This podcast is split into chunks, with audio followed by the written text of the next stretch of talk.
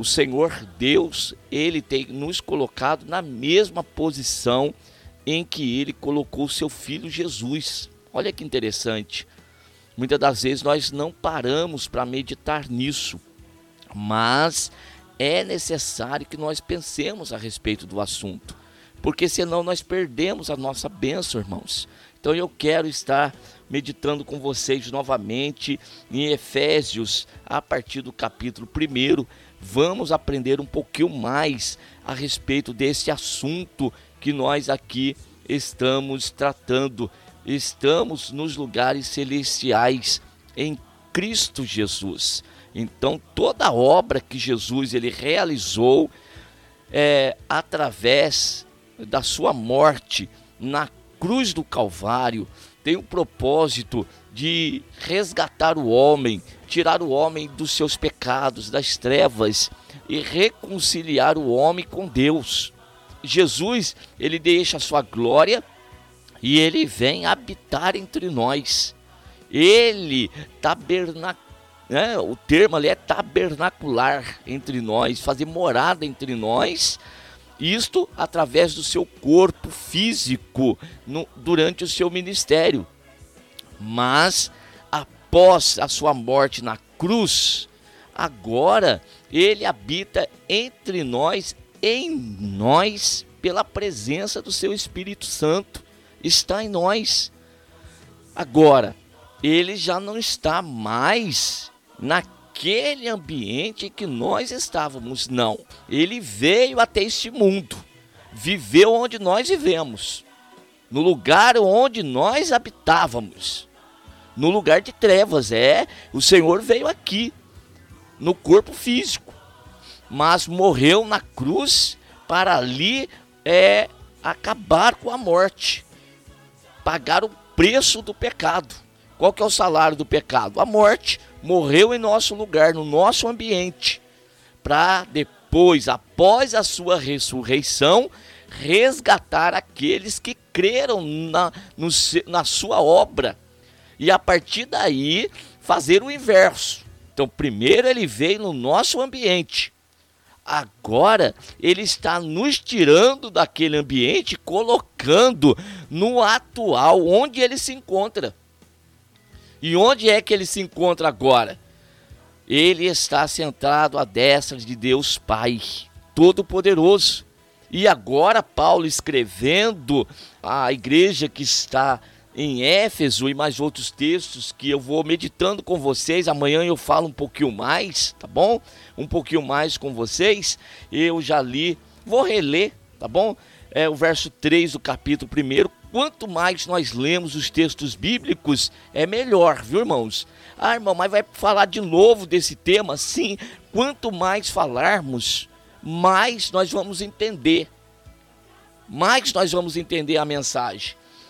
Então, verso 3: Bendito Deus Pai de nosso Senhor Jesus Cristo, qual nos abençoou com todas as bênçãos espirituais nos lugares celestiais, em Cristo Jesus.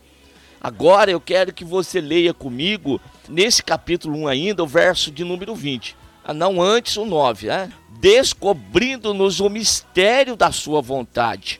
Então existia algo que estava oculto, que estava escondido. Por que, que estava oculto e escondido? Porque nós estávamos em trevas. Nós vivíamos dominados pelo pecado. Nós vivíamos servindo ao Deus do presente século nós estávamos andando segundo o desejo do nosso coração mal. Isto era a situação nossa no passado. Mas agora não. Agora nós estamos em Cristo Jesus. E em Cristo Jesus o Senhor descobriu-nos o mistério da sua vontade.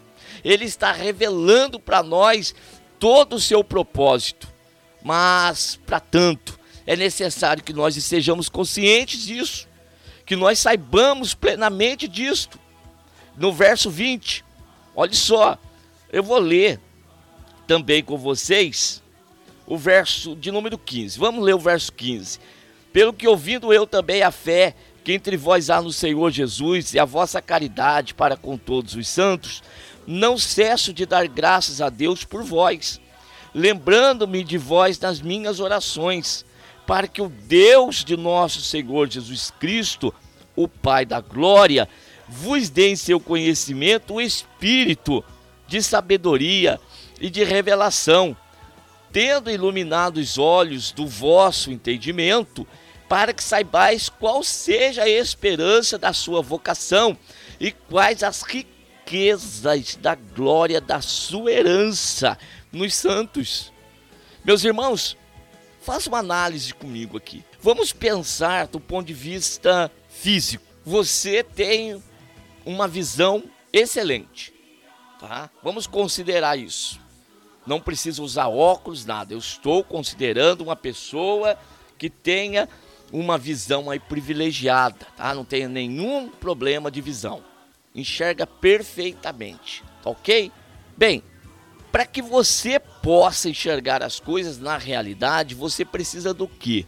O que, que é que os seus olhos captam? A imagem? Olha, irmão, eu não vou me aprofundar tanto nessa parte técnica, até porque não é minha área. Né? Senão daqui a pouco tem alguém que é da área aí vai. Ô oh, irmão, peraí, não é tanto assim. Mas superficialmente a gente pode falar. Por quê? Os olhos necessitam da luz.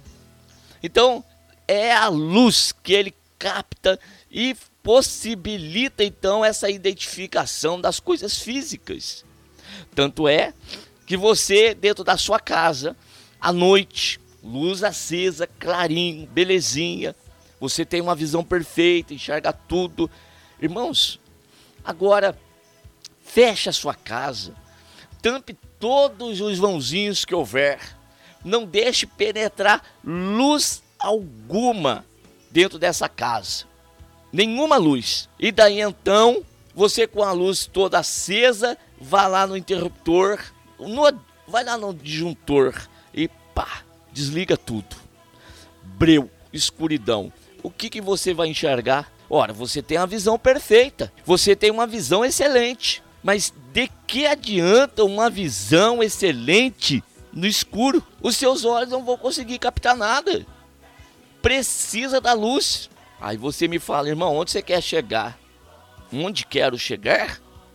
Olha só onde que eu quero chegar. Vou reler o verso 17 do capítulo 1. Para que o Deus, a oração de Paulo pelos irmãos, para que o Deus de nosso Senhor Jesus Cristo, Pai da glória, vos dê em seu conhecimento o espírito da sabedoria, de sabedoria e de revelação, tendo iluminados os olhos do vosso entendimento, para que saibais qual seja a esperança da sua vocação e quais as riquezas da glória da sua herança nos santos.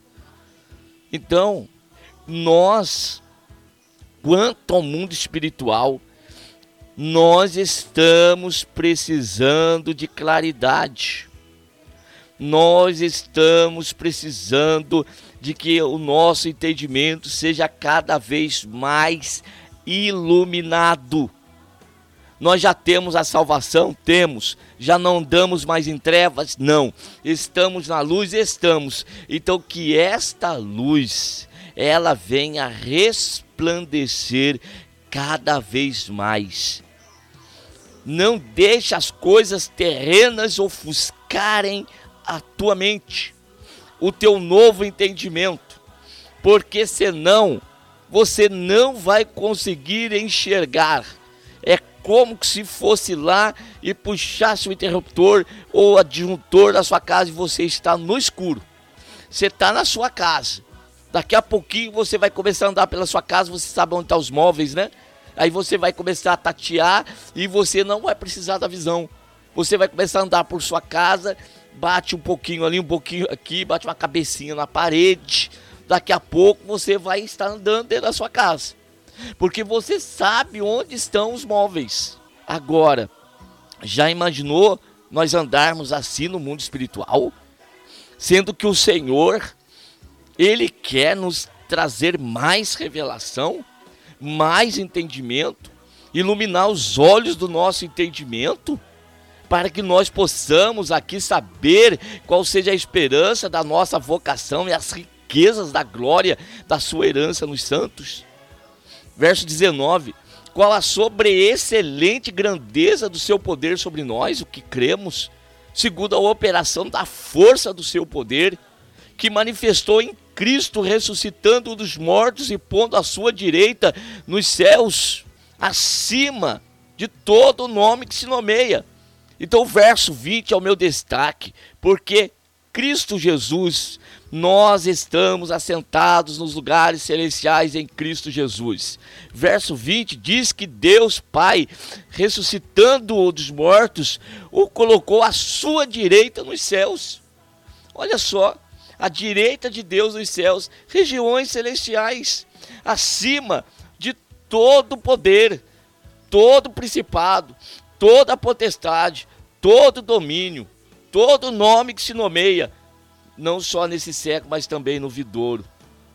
E sujeitou todas as coisas a seus pés, sobre todas as coisas, e constituiu como cabeça da igreja, que é o seu corpo, a plenitude daquele que cumpre tudo em todos. Meus amados irmãos, ele é a cabeça.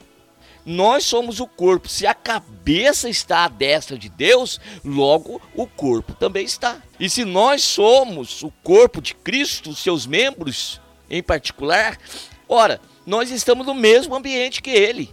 E se ele está acima de todo o principado, de todo o poder, de toda a potestade, nós também estamos. Então, por que viver cabisbaixo, triste, angustiado, desesperançoso, desacreditado?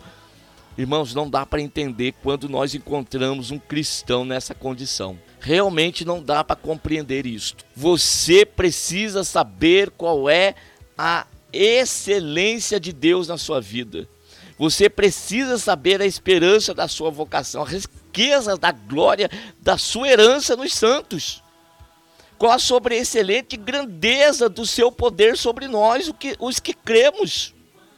Você crê nisso? Então pare de viver uma vida mesquinha, espiritualmente falando. Tome posse da posição que é sua, da posição que Cristo ele tem te colocado. Está na hora de acordarmos para isso. Está na hora de nós assumirmos a nossa posição de filhos de Deus. Só que não pode ficar aí conciliando aquilo que agrada com aquilo que desagrada a Deus. Tome uma decisão tome uma posição e assuma a sua posição de filho de Deus, de viver em santidade, de viver verdadeiramente como tal. E assim você vai experimentar o que é que Cristo conquistou por você na cruz do Calvário.